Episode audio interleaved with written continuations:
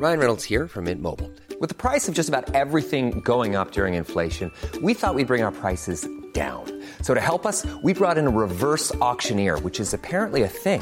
Mint Mobile unlimited premium wireless. Ready to get 30, 30, bit to get 30, bit to get 20, 20, 20, bit to get 20, 20, bit to get 15, 15, 15, 15 just 15 bucks a month. So, Give it a try at mintmobile.com slash switch. $45 upfront for three months plus taxes and fees. Promo for new customers for limited time. Unlimited more than 40 gigabytes per month. Slows. Full terms at mintmobile.com.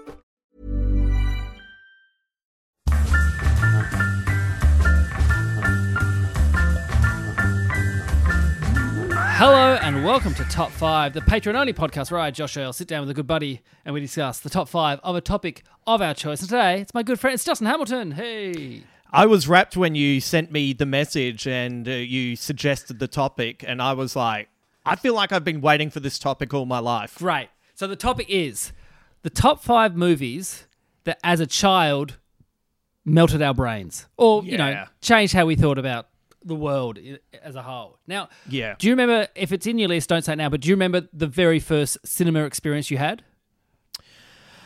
Oh, that is a really good question. I I honestly don't know what my first was, but I feel like one of my earliest, and it's not in my list, was. Would you remember they put the pilot to Battlestar Galactica in cinemas here? No. Yeah. So I, this must have been after Star Wars because I saw Star Wars at the cinema. Yep. So, but it was the first time I sat in a cinema and it rumbled with the with the volume of the spaceships and mm. everything, and having that visceral effect of like, oh, Yeah. what is happening here? Yeah, I still remember like, and it's still something I get excited about when I go to the cinema now, especially with my kids. When the curtain after they've showed the trailers, the curtain goes out a bit more, and you Yes. see the full screen. It is something about that, and I think cinemas know that's a very like everyone goes, oh, now it's it's about to happen, and that kind of excitement kicks in. Yeah, it's like you get the curtains for the adverts, you get Yep. the curtains for the trailers, Yep. and then you get no curtains for the movie. Yeah, so I, I have it now. My my kids are both now like for ages they didn't like going to the cinema. I think that just too long, just too long for them. Right. But now they're very keen to go, and there's a new cinema that's opened up near us as well. And so it's like every weekend, if there's a good kids movie, we're going. So like it's lots of fun. Well, I think for Henry, it's mainly he gets to eat his body weight in popcorn. But apart from that, like yeah, That's uh, that's really handy having a cinema nearby. That's Oh, great. So good. It's cheap too. It's only fifteen bucks. It's great. Oh. All right, so I'll, I'll kick us off with the. This is the first movie I ever saw at the cinema, Yes. and in Burnie, it was a Village Cinema One, so just one screen. It was such an old, dusty screen. I remember this is years later. I watched The Wedding Singer on that screen, and then when I was in Launceston for something I was doing, and thought, oh, I'll go watch that movie again. I had time to kill. I'll go watch it again, and the clarity was so much better in Launceston. I realized that oh, the Burnie screen is so bad. It's a really bad cinema. But so when I was a kid though, I didn't know that. It was just this is the cinema. It's the big it's the big screen. So the first movie I ever watched at the cinema was Milo and Otis. Oh, And I don't know how big the cinema was in Burnie. I'd say it's about maybe 300 seats because it was top and bottom. yeah. So it may have even been more. But I, as a child, I would have been like s- four, five, what around that age. Remember a line down the street of kids and their parents going to see, and I'm like, I remember it being past the block, like down the street, across the road on the other side. But it couldn't have been because that's not like only 300 people. That's, there's no way that it was that long. But I remember it being so long, like the longest line I'd ever seen as a kid. Oh yeah, Th- th- there was a. People might not uh, think that this is real, but there was a time when sometimes you'd go to see a movie and it was sold out. Yeah. you just turned up, you didn't realize. Yeah, you couldn't get in. Or- so and- maybe and- it was. And then you'd go and see a movie you didn't really want to see and go, oh, this will do. This will be Yeah. fine. Yeah. Yeah, yeah. You'd roll the dice on something else just because you'd made the effort. But I remember, so Milo Otis, if you don't know it, if you're a lot younger than I am, so it's an animal, two animals, a dog and a cat, and they are lost and they just go, try and find their way back home. It's a lot like Homeward Bound and a lot of the other ones. But there are so many stories about animal cruelty in the making of that. And there's different narrators for different. So I think they had local narrators. So I Right. think John from Play School was the narrator here in Australia. I seem to recall. Uh, I don't know who the UK one was, but they, every every country had their own narrator of it.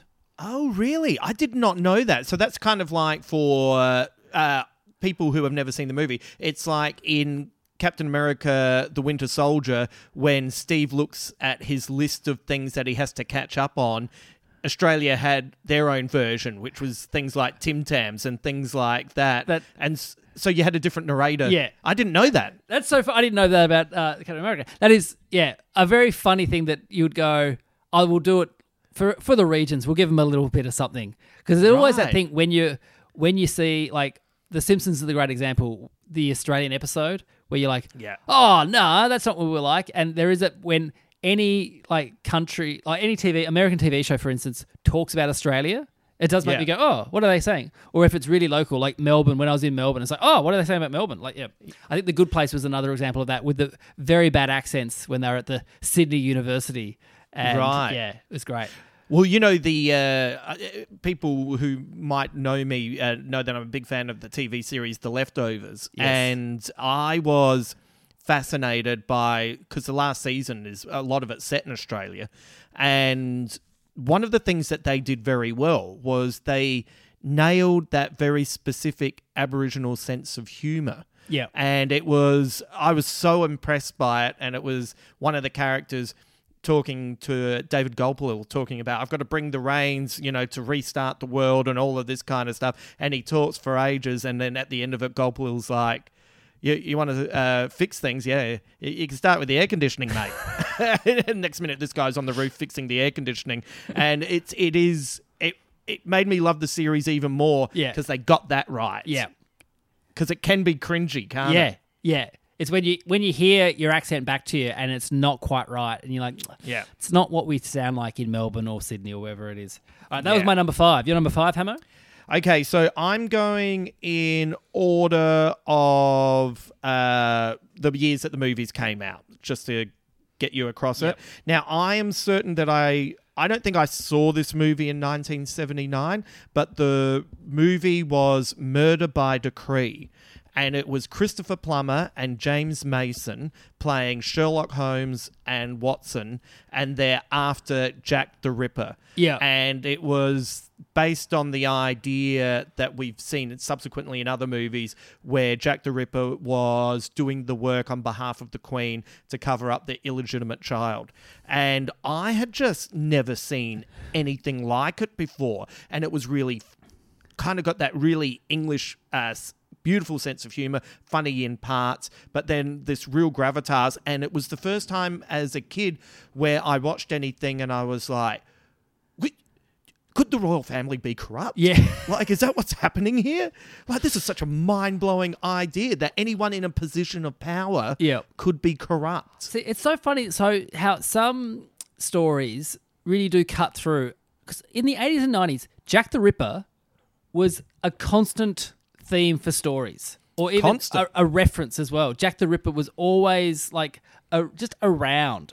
Yeah. and it's and I, I forget who. There's an American comedian who has a bit about he did the Jack the Ripper tour, and Right. then realized he only killed six people, and you're Yeah. like, oh, is that all? Oh, in in the states we've got people heaps more than that. Like, and he, he talks about how he had that kind of pride of American. Yeah, we, we're good at mass murdering, but yeah, Yeah, yeah. It was, um, and it, what, what a what a weird uh, kind of little tour to do. It it was Yeah. it was. I think it was five female sex workers. Yeah. you know, and that's and you're going around, go, oh, a person was murdered here. Great, you Yeah. know. But it was the thing is, is it was it was never solved, and there was you know there's the letter that he signed from hell, Yeah. which was the inspiration for Alan Moore's graphic novel. I also think the name is a it's a good name. It's a catchy name, Yes. Jack the Ripper. Which Jack is, the Ripper. Like, And- and I, think really important if like, I think it was the Golden State Killer like had a different name, and then they've changed the name, and then it got more interest in the Yes. case and it got solved. It's a bit like wrestlers. The Rock wasn't always The Rock. He was something else first. People are like, I don't know who that is. Like, I, Right. I, will I'll remember The Rock. Yeah. Right. Maybe Jack the Ripper killed other people and he first sent in, I'm, I'm Gary the murderer. Well, fuck Gary. I don't care about that. But also, not only was Jack the Ripper in our consciousness, but to have him go up against Sherlock Holmes. I know, Like, that yeah. was. And Christopher Plummer is like magic. Uh, there's a scene with. Uh, uh, what's his name? Uh, Donald Sutherland. Yep. Donald Sutherland is a psychic who's who's seen things and he's been shattered by the experience. And I reckon I haven't seen it in a long time, but I have a very strong confidence that if I rewatched it now, I reckon it would still be tickety boo. Yep.